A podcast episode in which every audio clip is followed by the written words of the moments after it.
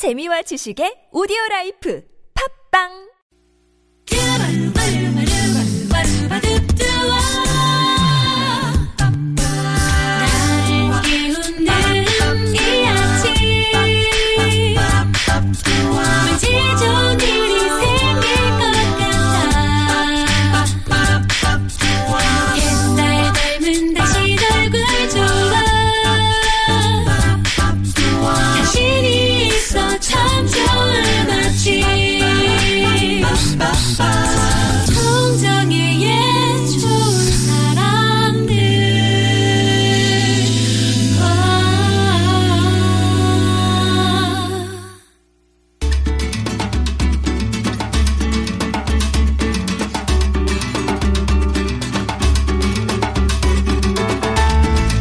책을 읽음으로써 자신의 삶에서 새 시대를 본 사람이 너무나 많다.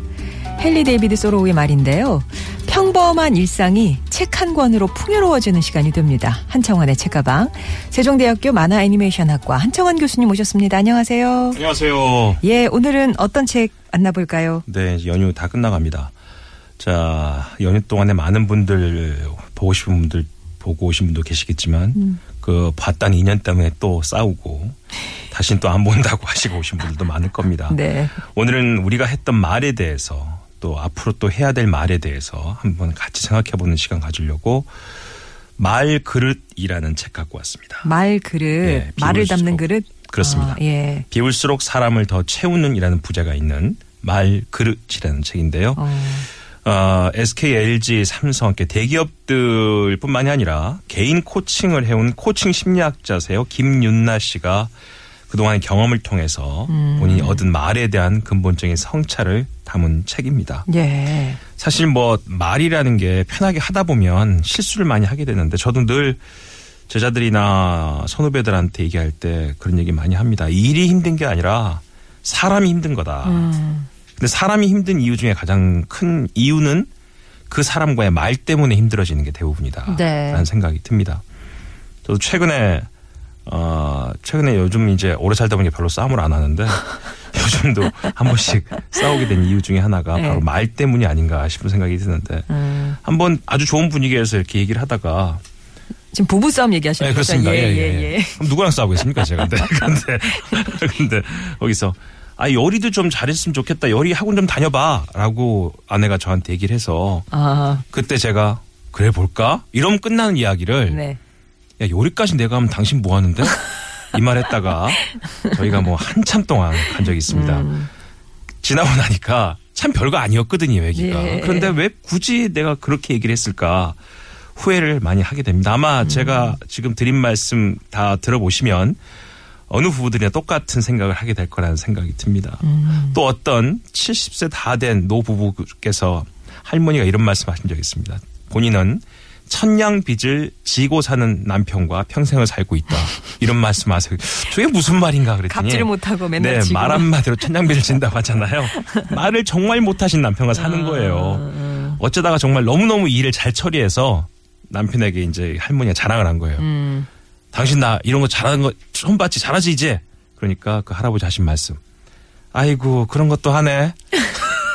아이고 뒷걸음치나 뒤잡은 거지 뭐 이렇게 하시는 거예요. 그냥 칭찬해 주면 될 이야기를 가지고 그렇게 하니까 또 기분이 나빠가지고 할머니가. 예전에는 당하고 살다가 이제는 이제 나이 드시니까 막 쏘아붙이셨다. 뭐 이런 얘기를 한 적을 있었습니다. 그래서 사실 우리가 말을 잘한다라고 이야기하잖아요. 근데 그 말을 잘한다는 것은 그 사람의 말이 재밌거나 흥미로운 게 아니라 내가 기분이 좋아진다는 얘기거든요. 많은 말을 하지 않지만 꼭 필요한 말을 조리 있게 하는 사람. 적절한 때 입을 열고 정확한 순간에 침묵할 줄 아는 사람. 말 한마디에도 품격이 느껴지는 사람. 저는 사실 정치인들도 이런 사람들이 좀 됐으면 좋겠습니다. 예, 같은 말이라도 여러 말 않지만 한마디가 그냥 멋있다. 뭐 이런 생각 드는 말이잖아요. 묵직하게 탁. 예. 예. 그런 게 사실 필요하지 않나. 그래서 이 책에서는 총 5개 파트로 나누어서 이야기를 하고 있는데요. 첫 번째 파트는 말 때문에 외로워지는 사람들에 대한 이야기를 쭉 하고 있습니다. 읽다 보면 다 내 얘기다 싶을 때가 많으실 겁니다. 네. 두 번째 내면의 말 그릇 다듬기라는 게 있습니다. 사람이 말을 잘할 수 있다는 거는 사실은 자신의 말 안에 그릇에 물이 그만큼 많이 담을 수 있는 그릇이 크다는 얘기겠지요. 어떤 이 저자가 선배 부부와 식사를 하러 갔는데 자기 남편의 선배인가 봐요. 근데 그 선배 부부가 식사하는 도중에 계속 하는 얘기가 새로 사업 시작했는데 사업이 너무 잘 된다는 이야기. 아파트 큰 평수 살다 보니까 너무 쾌적하다는 이야기. 자식들 공부 너무 잘해서 힘들다는 이야기. 이 얘기만 계속 듣다가 본인은 시계만 보다 왔다는 거예요. 그러면서 돌아오는 차 안에서 이 저자가 남편에게 이렇게 얘기합니다. 선배는 우리한테 궁금한 게 없을까? 이렇게 얘기를 했다고 하죠. 저는 그 부분을 읽고 나서 그런 생각이 들었어요. 그릇이 작은 사람들이 자꾸 그릇에 대한 이야기를 하게 되면 바닥을 긁게 됩니다. 바닥을 긁는 소리가 사람 듣기가 싫지요. 바로 그런 의미가 아닐까. 그래서 그릇이 작은 사람일수록 내가 그릇을 키운다는 생각보다는 그릇이 작기 때문에 다른 사람의 얘기를 들어서 그릇이 작지만 사람들에게는 바닥 긁힌 소리는 안 나야 되거든요. 그런데 사람들 스스로가 자신의 그릇 크기를 잘 모르고 계속 그릇이 큰 것처럼 이야기를 하다 보면 바닥 긁는 소리를 벅벅 하게 되는 게 아닌가. 세 번째 파트에서는 그래서 말 그릇을 키우는 듣기의 기술에 대해서 알려줍니다. 그다음에 네 번째는 말 그릇이 깊어지는 말하기 기술에 대해서 얘기를 하고요. 마지막에는 사람 사이에 말이 있어야 되는 이유에 대해서 설명하고 있습니다. 이 연휴를 마무리하시는 시간 속에서 말이 어떤 의미를 갖는 것인지 그리고 말 때문에 다른 사람들이 나를 대해서 어떻게 보고 있는 것인지 저는 늘 주위 분들한테 또 제자들한테 한 얘기 중에서 그런 얘기를 많이 하는데요. 세상 사람들은 우리가 모르는 사이에 우리를 어느 곳에서는 다 와치하고 있다. 다 우리를 보고 있는 거거든요. 지켜보고 있는 거예요.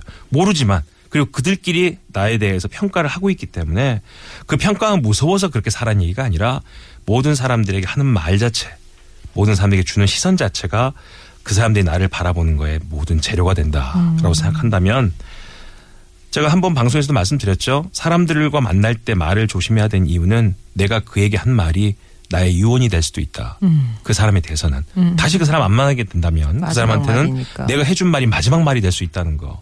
그렇게 생각한다면 정말 말을 신경 쓰고 해야 된다. 그런데 사실은 신경 쓴다고 말이 잘 되지 않습니다. 본인이 바뀌어야지 말이 잘 될 수 있기 때문에 어떻게 나를 바꿔갈 것인가에 대한 그 동기부여를 이 책이 주는 것 같아서 오늘 책 내용을 소개를 해드리겠습니다. 예, 오늘 만나고 있는 책은 말 그릇의 의미를 일깨우는 코칭 심리학자 김윤나 씨가 쓴 말 그릇입니다. 노래 한 곡 듣고 와서 얘기 계속 나눠보도록 할게요.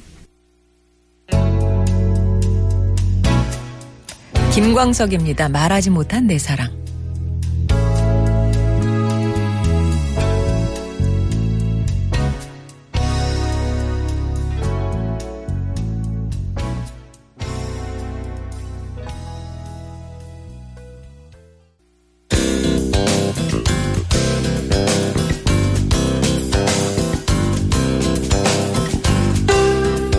월요일에 만나는 좋은 사람들 한창완의 책가방으로 함께하고 있습니다. 오늘 만나고 있는 책은요.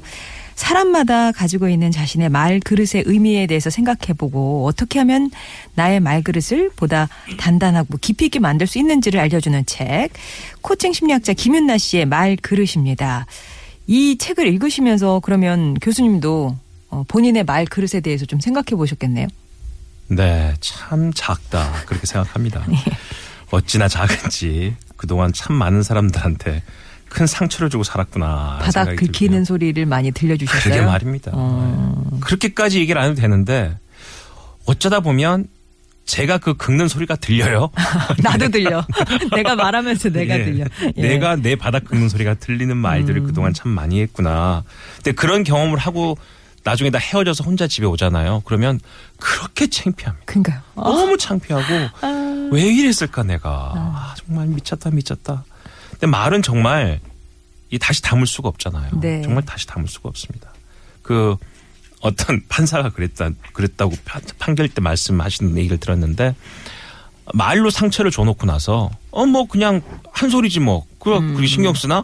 라고 어떤 그 할아버지가 얘기를 하니까 판사가 그 할아버지한테 다음 날 판결을 내리겠다라고 하시면서 오늘 집에 가면서 그분한테 했던 얘기들을 종이다 다 적으십시오.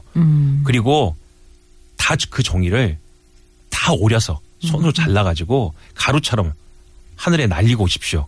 이랬다는 거예요. 그 다음날 와서 있는 분에게 판결을 하면서 판사가 자 판결하기 전에 어제 다 바람에 날린 종이들 다 찾아오십시오.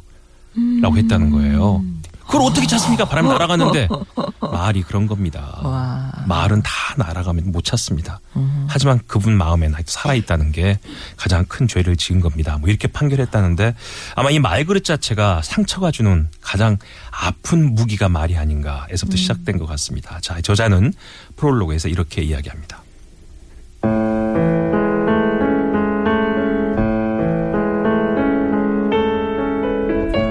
무심코 던진 말이라도 일단 입 밖으로 나온 말은 사람의 마음에 파장을 일으킨다.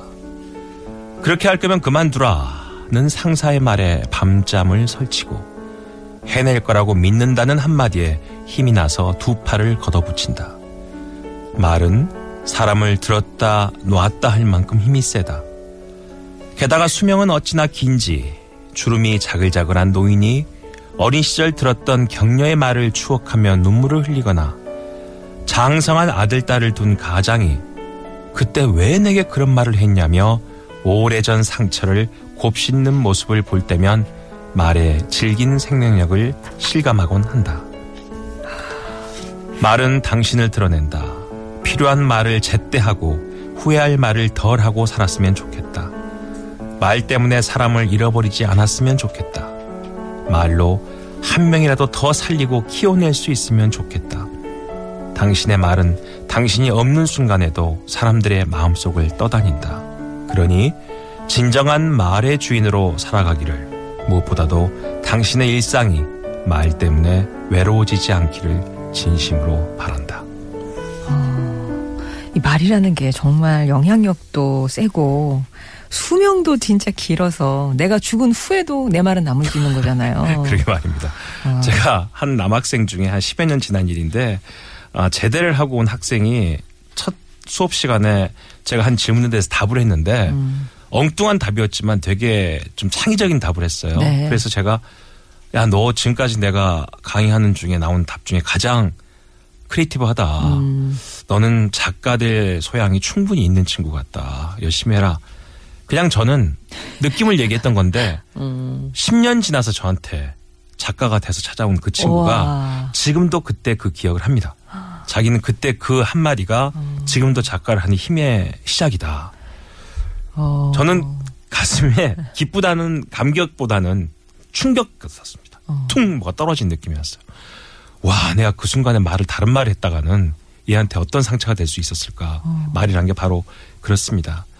이 저자는 이렇게 얘기합니다. 깨끗하게 정수된 물이라도 수도관이 녹슬어 있다면 수도꼭지로 녹순물이 쏟아진다는 거죠.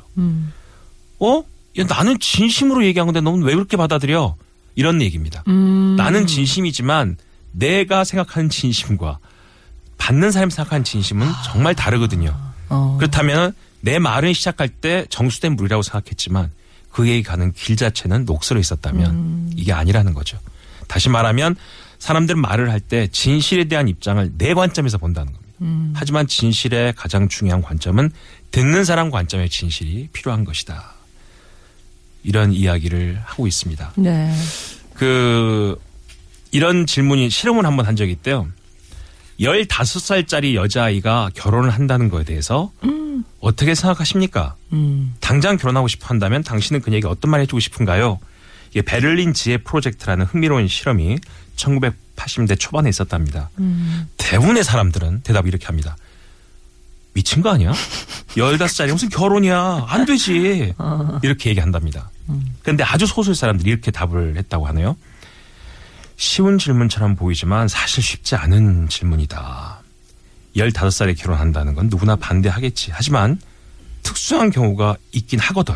그렇지. 예를 들면 그녀에게 살 날이 얼마 남지 않았다면, 아니면 부모 친척 없이 이 세상에 홀로 남겨졌다면, 혹은 일찍 결혼하는 문화권에 사는 소녀라면, 무엇보다 우리는 충고하기 전에 먼저 왜 그러니? 라고 대화를 나눠야 되겠지. 그래서 그녀의 상황과 감정과 마음에 대해 알아보는 게 필요한 것 같아. 네. 이렇게 대답한 사람이 있다는 것이죠. 바로 이게 말 그릇이 큰 사람이다. 라는 겁니다. 이런 식의 대화를 하는 습관들을 많이 들이는 것이 우리에겐 중요하다라고 이야기를 하고 있고요. 또 사람들이 이런 얘기 하잖아요. 아, 둘째를 가져야 할지 고민이에요. 더 낳지 않니 일과 병행할 자신도 없고 하나만 키우자니 첫째가 외로울까 봐 걱정되고 이렇게 질문하면 대부분의 사람들은 하나만 키워. 뭐하려고 둘씩 낳아. 일하는 엄마 힘들어. 죽어 난다고. 또 한 분은 에이 무조건 둘이지. 혼자 안 돼. 내가 해봐서 알아. 하나는 애도 아니야. 당장 힘들어도 둘 키우면 나중에 더 좋아. 빨리 낳아. 이렇게 말하는 사람이 있답니다. 근데 진짜 그에게 중요한 대답은 네. 그래? 그런데도 둘째를 쉽게 포기하지 못한 이유가 뭐니? 이런 게 좋은 답이라는 거죠. 그에게 사람들은 딱 자신만큼의 경험만큼 조언해준대요. 그러다 보니까 자기가 했던 경험 내에서 얘기하는 거지. 자기가 하나를 낳았으면 하나가 맞다는 명분을 얘기할 거고 둘을 낳으면 둘을 낳았던 명분을 얘기하게 된다는 거예요. 하지만 그 고민을 하고 있는 사람은 정답이 아직 없는 거잖아요. 네. 근데 그런 질문을 할 정도라면 둘을 낳겠다는 생각을 이미 하고 있는 겁니다. 하나가 있는데 둘을 낳긴 낳아야 되는데 힘들었을 때 누구에게 얘기를 해주고 싶어서 묻는 거거든요. 그러면 그 얘기를 하게끔 해줘야 된다는 거지. 그렇게 힘들다면서 둘째를 포기하지 못한 이유가 있는 거구나. 그럼 그 얘기를 하면서 위로를 받는다는 거죠. 이렇게 얘기를 해야 된다. 그게 바로 아주 세밀한 기술이다. 이렇게 이야기를 합니다. 또 한 번은 자신의 아이가 5살짜리가 아들이 하나 있는데 친구 집에 가서 레고를 되게 즐기고 왔대요. 그래서 선물로 엄청나게 큰 레고를 하나 사가지고 와서 아버지랑 둘이서 거실에서 땀 뻘뻘 흘리면서 레고를 조립을 했답니다. 네. 너무 멋진 게 하나 완성이 됐나 봐요. 근데 이제 이 저자인 엄마는 방 안에 있었대요. 안방에. 그래서 아버지가 엄마도 보여줘야지. 그러니까 애가 엄마한테 보여주려고 갖고 들어가다가 안방 물통에 걸러 넘어져서 그 레고가 빡 박살난 거예요. 애가 막 엉엉 운 거지. 너무 분하니까. 그죠. 그러면서 엄마랑 눈이 맞추니까 엄마 때문이야. 엄마가 왜 방에 있어가지고 이렇게 한다는 거죠. 근데 그때 대부분의 엄마들은 야 너가 잘못한 거잖아. 조심해야지. 그 엄마한테 보인다고 그렇게 하면 되니? 뚜꾸쳐. 이렇게 엄마는 대부분 얘기한다는 거예요. 그러면 그 아이는 평생 그런 상황이 또 왔을 때 그걸 어떻게 처리해야 될지를 모르게 된다는 거예요. 그런데 본인이 어떻게 했냐면 애를 안아주면서 네. 속상하지. 요런 게 속상하다는 거야. 우리 아들 속상하지. 속상하니까 실컷 울어. 그래 속상할 땐 우는 거야. 이렇게 얘기를 해줬다는 거예요. 그럼 걔가 갑자기 그랬대요. 나 속상해. 그래서 막 울었다는 거예요. 한참 울더니 애가 나중에 웃더래요. 그러니까 걔는 이제 앞으로 평생 동안 그런 감정은 속상하다고 안다는 거예요. 그리고 그때는 열심히 울어야 한다는 걸 안다는 거고 그럼 해결할 수 있다는 거죠. 그렇게 사람에게 한마디 말은 해결할 수 있는 방안을 만들어주는 대화가 필요하다. 이렇게 이야기를 하고 있습니다. 이런 식의 이야기가 되게 많고요. 실패한 대화의 사례도 하나 나오는데 이거 마지막 소개해 드릴게요. 네. 실패한 대화. 선배와 후배의 대화 이런 대화가 있습니다. 선배가 지난번에 말한 보고서 준비됐니? 아, 네. 아직 안 됐는데요. 내가 몇 번 말했니? 기한 지켜야 한다고. 아, 죄송해요. 말씀드리려고 했는데 자리에 안 계셔서. 너 지금 그거 말이라고 하냐? 이게 이제 가장 실패한 대화라는 거예요. 엄마하고 아이입니다. 너 방 치웠니? 아직. 방이 그게 뭐냐? 그래서 공부 되겠냐? 제가 알아서 할게요. 알아서 한 내가 그래? 쾅. 이렇게 되는 거죠, 이제. 뭐 제가 지금 읽어드렸지만 이런 실패한 대화가 우리 일상입니다. 되게 이렇게 우리가 일상을 살지요. 이렇게 된다는 건 어떻게 본다면요. 심리학에서는 그렇습니다. 이게 대화의 연속성이라는 건데요. 문제가 상대방에게 있다고 원망하면서 자신에게 유리한 방향으로 사람들은 다 마침표를 찍으려고 한대요. 근데 사실은요. 모든 건 원인과 결과가 맞물려 있기 때문에 둘 다 문제가 있는 거예요. 근데 둘 다 문제가 있기 때문에 둘 다 문제가 있다고 인정하면서 대화를 해야 되는데 문제는 나는 맞고 너는 틀리다. 이렇게 대화를 하니까 결론적으로 해결될 수가 없다라고 이야기합니다. 분명히 해결책도 뭐 좋은 예라든가 네. 뭐 이게 나오는 거죠. 네. 에리 프롬의 사랑의 기술이라는 책에 나왔던 문장을 인용하면서 마무리를 하고 있는데요. 대부분의 사람들은 사랑의 문제를 사랑할 줄 아는 능력의 문제가 아니라 오히려 사랑받는 문제라고 생각한대요. 내가 상대방을 얼마나 사랑할 수 있는 사람인가에 관심을 두기보다는 어떻게 하면 사랑받을 수 있을까에 집중한다는 거죠. 네. 또한 사랑하는 것을 이러한 능력의 문제가 아니라 대상의 문제로 가정한대요.